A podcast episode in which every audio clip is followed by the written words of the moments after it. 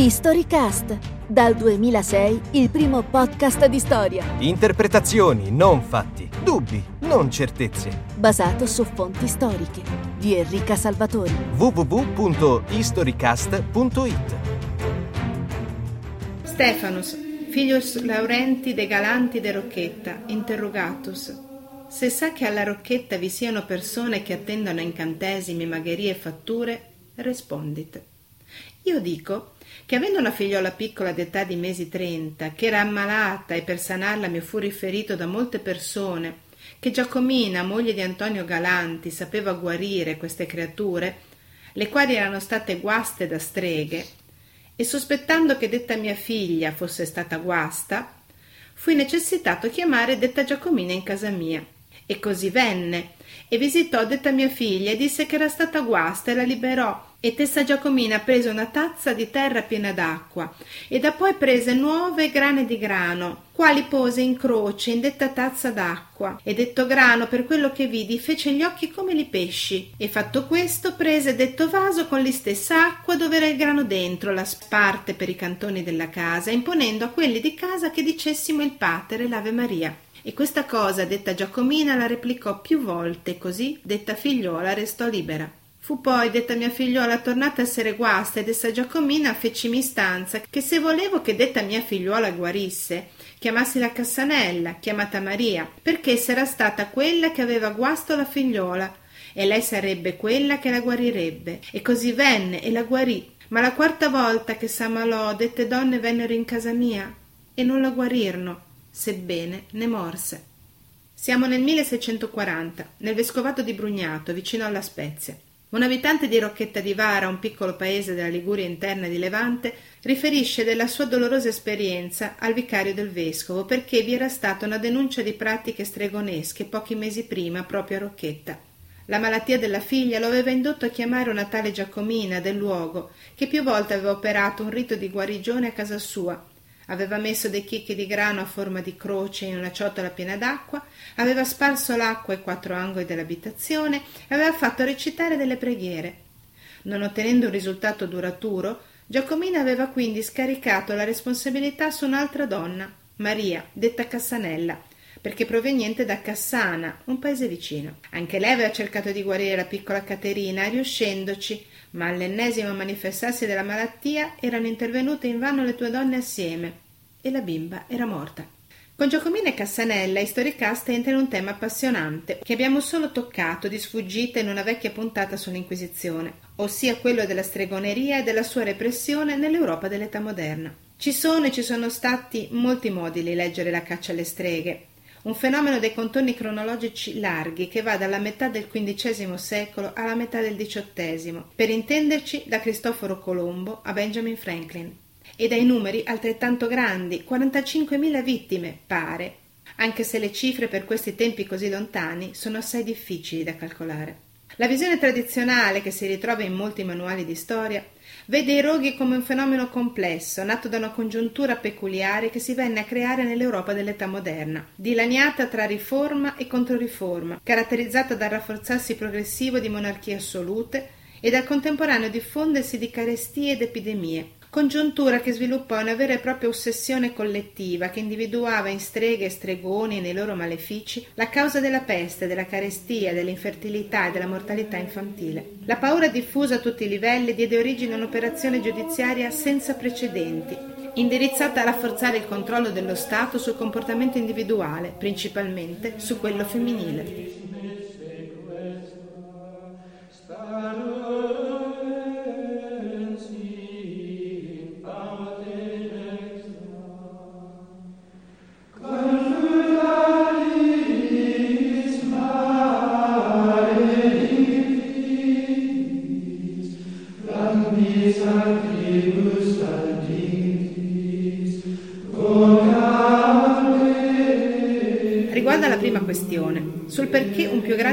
Di streghe si è trovato tra il fragile sesso femmineo rispetto agli uomini, questo è davvero difficile da contraddirsi, dato che è accreditato dall'esperienza comune e da una gran parte di testimonianze credibili. L'intera malvagità è poca cosa di fronte alla malvagità di una donna. Così San Giovanni Crisostomo dice che altro è donna se non un nemico per amicizia, una punizione ineludibile, un male necessario, una tentazione naturale, una calamità desiderabile, un pericolo domestico, un danno dilettevole, un male della natura, eppur è descritta a colori tenui. Inoltre le donne sono più superstiziose degli uomini perché sono più sprovvedute e dato che il principale scopo del diavolo è corrompere la fede, egli preferisce loro come prede. Infine, la ragione di natura risiede nel fatto che la donna è più carnale dell'uomo ed è chiaro dalle sue molteplici abominazioni carnali. In conclusione, ogni stregoneria viene dalla lussuria della carne, che è nelle donne insaziabile.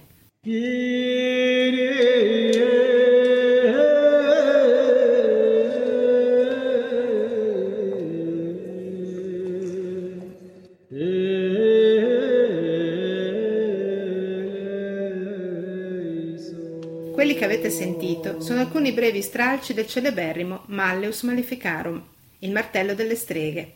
Streghe, non stregoni, fattucchiere, non maghi, perché la caccia alle streghe si è tradotta nella stragrande maggioranza dei casi in una lotta senza quartiere proprio contro le donne, considerate facilmente prede del peccato, dell'eresia, della lussuria, dell'incostanza, della debolezza a tutti i livelli, materiale e intellettuale. Il loro stesso nome, dicono gli autori Jacob Sprenger e Heinrich Kramer, frati dominicani, verrebbe da fe, ossia fede, e minus, meno, dichiarando così nella stessa etimologia di quale sesso fosse l'anello più debole della comunità dei credenti.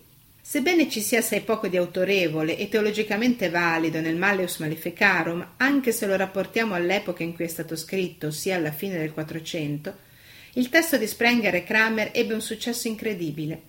Venne prima copiato, poi stampato e ristampato in numerosissime copie ed ebbe una circolazione amplissima tra i tribunali, quelli regolari dell'Inquisizione, come in quelli sommari e spontanei, indetti sulla spinta di una paura collettiva e improvvisa, quanto spesso feroce. Una diffusione che crea non pochi problemi agli studiosi di oggi, in quanto l'abbinamento tra il libro e il fenomeno risulta talmente stretto che è assai difficile capire quanto negli atti dei processi e nelle trascrizioni degli interrogatori sia originato dal Malleus e quanto emerga più o meno spontaneamente dalle testimonianze, che erano spesso comunque storte sotto tortura o dietro minaccia di tortura e quindi assai poco veritiere.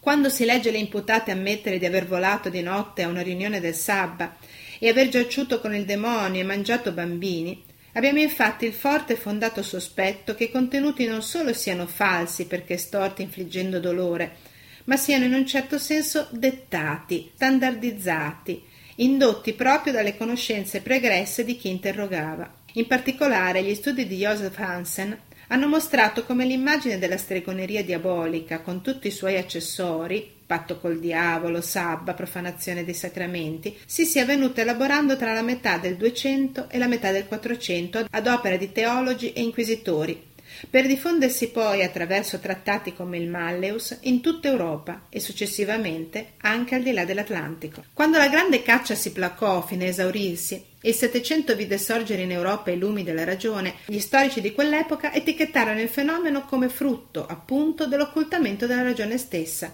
dovuta all'aderenza cieca ai precetti religiosi, all'ortodossia intransigente e alla persecuzione come strumento di controllo morale e politico, e videro le testimonianze delle sedicenti streghe come fonti del tutto inattendibili, viziate all'origine, buone solo per dimostrare la pazzia collettiva determinatasi dall'unione di paura, arroganza e superstizione. Altre strade furono ovviamente tentate tra 8 e 900. Gli storici positivisti, con la loro ansia di cercare una ragione scientifica all'agire umano, lessero ad esempio nelle confessioni delle imputate di stregoneria il frutto di allucinazioni derivate dall'uso di unguenti a base di sostanze stupefacenti o da stati patologici, soprattutto isterici. Molto era frutto della famosa isteria femminile, studiata dalla psichiatria dell'Ottocento per indicare gli attacchi nevrotici molto intensi, di cui erano generalmente vittime le donne, dato che in greco iusteron significa appunto utero. Molte delle sedicenti streghe dichiaravano di recarsi al sabba in spirito, in una sorta di trance oppure semplicemente in sogno.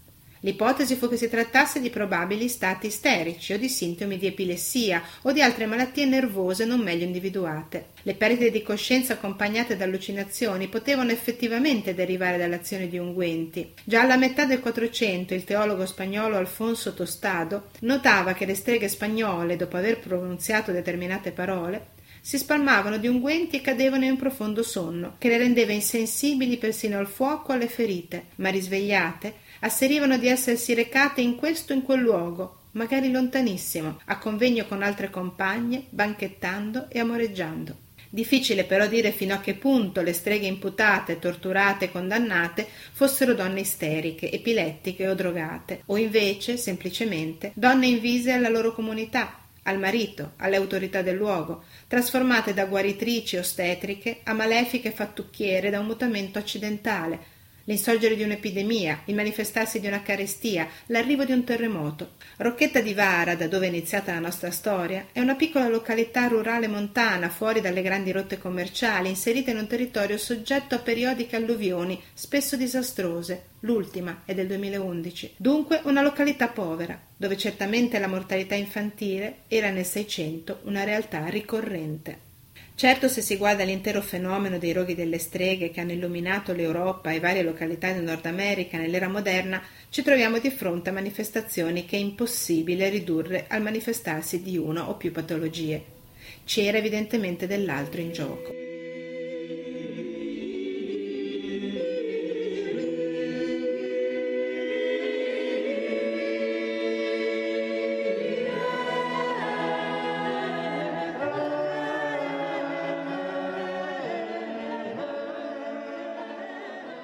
Se torniamo con la mente alla testimonianza di Rocchetta di Vara, ci rendiamo conto che Giacomina e Cassanella si consideravano effettivamente streghe, nel senso di donne capaci di controllare alcune forze nascoste della natura, energie che potevano dirigere al bene come al male e che non erano necessariamente legate alla volontà del diavolo. Ricordate cosa fa la Giacomina? Sparge il grano in una ciotola d'acqua, mettendo i chicchi a forma di croce e benedice la casa, facendo recitare agli occupanti delle preghiere. Non vi è nulla di diabolico in sé in questa pratica, se non, ovviamente, la pretesa di poter indirizzare e piegare la volontà di Dio, se non, ovviamente, la convinzione che esiste il maleficio, e che questo possa essere allontanato tramite pratiche magiche, fuori dal contesto ecclesiastico. Sono Giacomine e Cassanelle in un certo senso streghe buone, che vogliono fare del bene all'interno di un gruppo di credenze che ha inglobato e non rifiutato il cristianesimo e che affonda le sue radici nella cultura popolare, il grano, l'acqua, la preghiera.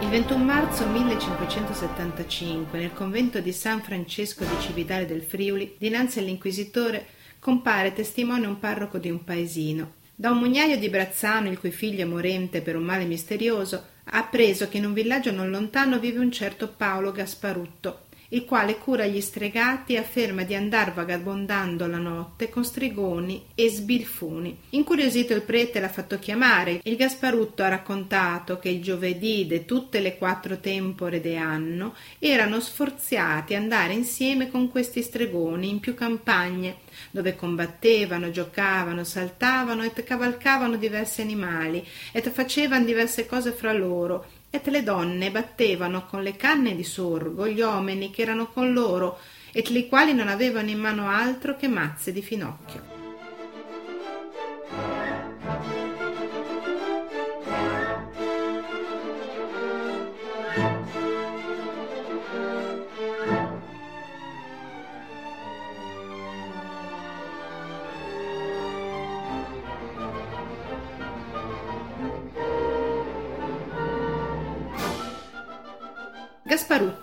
gli altri uomini che vanno nei boschi di notte e curano gli stregati sono i benandanti, un fenomeno messo in luce da Carlo Ginzburg che ha illustrato in maniera magistrale questo inviluppo non sempre facile da sbrogliare di credenze antiche, pratiche popolari, religione, mentalità e manuali teorici di stregoneria. L'evento descritto da Gasparutto, streghe e stregoni che si danno convegno la notte per darsi assalti, spassi, nozze e banchetti, evoca immediatamente l'immagine del sabba, ma lo fa perché abbiamo nella mente il sabba descritto nel Malleus ed altri trattati simili.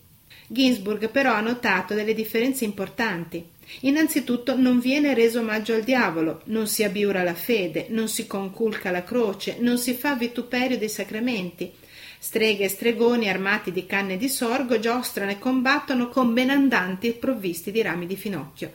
Inoltre i benandanti affermano di contrapporsi a streghe e stregoni, di ostacolarne i disegni malefici, di curare le vittime delle loro fatture, anche se per farlo si recano a misteriosi raduni notturni, di cui non possono far parola sotto pena di essere bastonati, e dove cavalcano lepri, gatti e altri animali. Altro dato curioso: i benandanti escono la notte del giovedì delle quattro tempora. Si tratta di una festa che proviene da un antico calendario agrario, poi entrata a far parte del calendario cristiano e simboleggia i passaggi di stagione, delicati per tutte le fasi della coltivazione. Sono i momenti in cui i benandanti escono per proteggere i frutti della terra, momenti stabiliti da una visione del ciclo annuale precedente all'insorgere del cristianesimo. Gli stessi combattimenti mimati o reali contro le streghe ricordano le contese rituali tra inverno e estate o tra inverno e primavera, in, di cui è piena la tradizione culturale pagana dell'Europa centro-settentrionale. Dagli studi di Ginsburg e di altri che hanno seguito la scia del suo ottimo spunto di ricerca,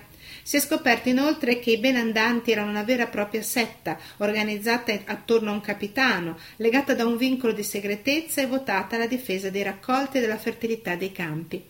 Il loro elemento comune era l'essere nati con la camicia, cioè avvolti nella membrana amniotica, un oggetto sempre creduto ricco di virtù magiche. Studiare l'emergere dei benandanti nei processi e nei resoconti di stregoneria ha significato quindi far emergere gli atteggiamenti religiosi e la mentalità della società contadina friulana tra la fine del Cinquecento e la metà del Seicento. Un nucleo di credenze popolari, probabilmente assai antiche, che solo in età moderna, per il contesto che si era venuto a creare, le pressioni e i condizionamenti culturali degli inquisitori, venne assimilato alla stregoneria, ma che con essa non aveva nulla a che vedere. Lily Weiser Hall ha evidenziato come esistano credenze, testimoniate per la prima volta nel secolo X, ma forse risalenti a un periodo anteriore, in cui avvengono misteriosi voli notturni, soprattutto di donne, verso convegni dove però non vi è traccia di presenze diaboliche, di profanazione di sacramenti o di apostasia della fede. Si tratta di convegni presieduti spesso da una divinità femminile, chiamata ora Diana, ora Erodiade, ora Olda. Queste sono le credenze ancestrali che avrebbero dato origine al sabba. In sostanza sarebbero stati i teologi dell'età moderna, nella loro ansia di combattere l'eresia, a disegnare, se non proprio a creare, le streghe, pescando a piene mani in credenze popolari più o meno diffuse e trasformandole in manifestazioni del maligno. Processi, furore collettivo e roghi fecero poi mano a mano venir meno anche tra la popolazione comune la consapevolezza delle origini di quelle pratiche. Anche l'uso di unguenti con sostanze stupefacenti in questa chiave diventa il retaggio di riti ancestrali, un mezzo per raggiungere uno stato mentale idoneo ad attingere al mondo misterioso e altrimenti irraggiungibile dei morti, degli spiriti, che vagano senza requi sulla terra e che possono danneggiare i raccolti e gli uomini.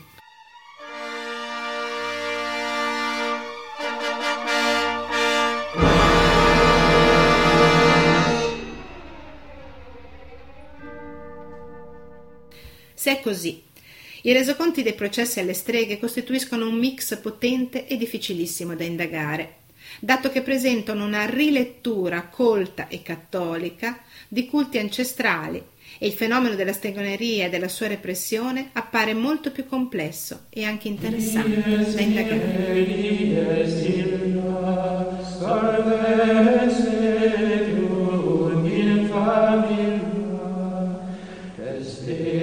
Quello che ho fatto, l'ho fatto per amore di Dio come Dio è andato segnando per il mondo, così anche io ho voluto segnare nel nome del Padre, del Figlio e dello Spirito Santo. Segnata in questo modo si mette la creatura sopra una pala e la si caccia nel forno, poi la si ritira.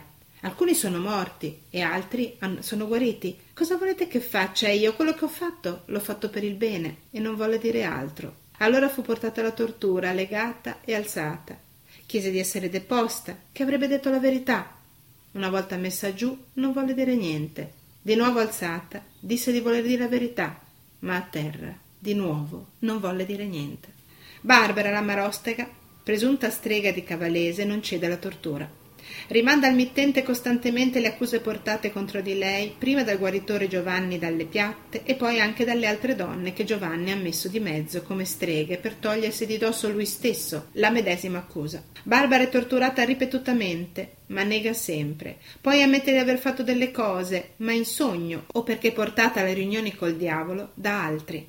Non ammette mai di essere una strega, ma forse non ha il tempo per farlo. La tortura la sfianca e la uccide dopo un mese, nell'inverno del 1505. La stregoneria era considerato un reato di eccezionale gravità, che autorizzava procedure speciali. Il processo si apriva senza testimoni, bastavano informazioni raccolte segretamente o una denuncia anonima. L'imputato veniva interrogato normalmente con i tormenti, senza avvocato. La confessione era sufficiente per provare la colpevolezza.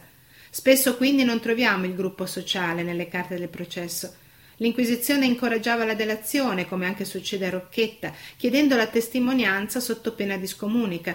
Quindi la comunità era coinvolta in una psicosi, diventando suo malgrado parte attiva, divisa tra chi si presentava per i motivi più vari, anche personali, e chi non voleva accusare una conterranea. Tuttavia, spesso i compaesani della fattocchiera non erano presenti al processo e non compaiono nelle carte se non come pubblico. Questo fatto spesso ci impedisce di comprendere quanto la paura della stregoneria fosse diffusa e condivisa nella comunità, dove venivano accusate e poi perseguitate le streghe. Tra gli scritti degli studiosi si trovano ipotesi spesso opposte sul rapporto tra la società e la caccia alle streghe. Nell'Ottocento liberale tendenzialmente anticlericale si tende a dare tutte le colpe al clero, e agli inquisitori. Nel Novecento, per contrasto, si è arrivati talvolta a vedere i tribunali come istituzioni che avvallavano un sentire comune e diffuso, una sorta di braccio armato della collettività, la concretizzazione della follia di gruppo. In realtà le fonti pare disegnano un mondo più complesso. La credenza nelle streghe era certamente molto diffusa, ma questo non significa che la gente volesse per forza individuarle e distruggerle. È il rogo che sancisce pubblicamente che la strega costituiva un pericolo comune, perché obbliga la comunità a riconoscere la colpevole e ad assistere alla sua fine, considerata peraltro salvifica per la comunità stessa. Che il potere magico, guaritore o malefico, posseduto da determinate donne, fosse percepito in maniera diversa all'interno di una comunità, è evidente anche nelle testimonianze sulle due streghe di Rocchetta di Vara, Cassanella è chiaramente invisa perché non del posto, forse perché ha usurpato il ruolo della Giacomina. Alcune testimonianze riportano le azioni di entrambe come assolutamente normali, un dato quotidiano del vivere contadino, un aiuto a cui si ricorreva in caso di bisogno. Altre testimonianze sono invece negative, vi si legge tra le righe la condanna il rancore, forse anche per l'esito mortale dell'incantesimo e il conseguente decesso del bambino malato. Altre fonti, di altri luoghi, dei tanti che hanno visto bruciare i roghi nelle pubbliche piazze, raccontano di dinamiche politiche locali, millantatori furbi come Giovanni dalle Piatte di Cavalese che sfruttò la mentalità comune per crearsi un gruppo di complici e poi scaricare su di loro il grosso della colpa. La brama di potere e lo zelo per l'ortodossia sembrano invece aver animato tra 1587 e 1589 gli inquisitori del processo di Triora, in Liguria, cui tentò debolmente di opporsi il consiglio degli anziani del luogo. Una vera e propria isteria collettiva, guidata ovviamente dalle autorità religiose e civili, sembra aver invece sconvolto la cittadina di Salem, nel Massachusetts, alla fine del Seicento, fino a che il reverendo Increase Mother non riportò la calma e determinò la fine del processo, attaccandosi però a vizi di forma. Mother infatti non mise in discussione il fatto che i sintomi manifestati dalle adolescenti di Salem fossero segno di stregoneria, ma espresse forti riserve sulla regolarità dei processi, il cui svolgimento non era stato, secondo lui, conforme alle leggi. Se i processi alle streghe dell'Europa del 4 e del 700 seguivano una procedura simile che spesso conduceva al medesimo tragico esito, Diverse potevano essere le cause e le dinamiche che portavano alla caccia e alla sentenza. Alcuni dati sono certamente comuni, la radice popolare di alcune pratiche, il ruolo centrale delle donne, la relazione causa-effetto tra stregonerie e catastrofi naturali, epidemie o crisi economiche, la strategia di controllo delle istituzioni religiose, cattoliche e protestanti, in questo brodo comune brulicano i germi di una pazzia collettiva che tuttavia non sempre trova negli ingredienti base una spiegazione piena e completa e che spesso non ci viene restituita dalle fonti in maniera chiara, come se il fumo dei roghi ancora ci oscurasse la vista. Ha senso, molto senso, tuttavia, cercare di comprenderla. non solo per capire meglio il nostro passato, ma anche e soprattutto per capire come la società umana tende a creare capri espiatori, a innalzare roghi più o meno virtuali, a identificare un nemico pensando che dal suo annientamento derivi la comune salvezza. Donne, neri, omosessuali, ebrei sono stati tutti indicati in modi e tempi diversi come untori malefici della salute sociale. Capire come questo sia potuto succedere ci può aiutare a comprendere prima e quindi a prevenire i segni di una nuova caccia. Avete ascoltato un episodio di Storycast? www.historycast.it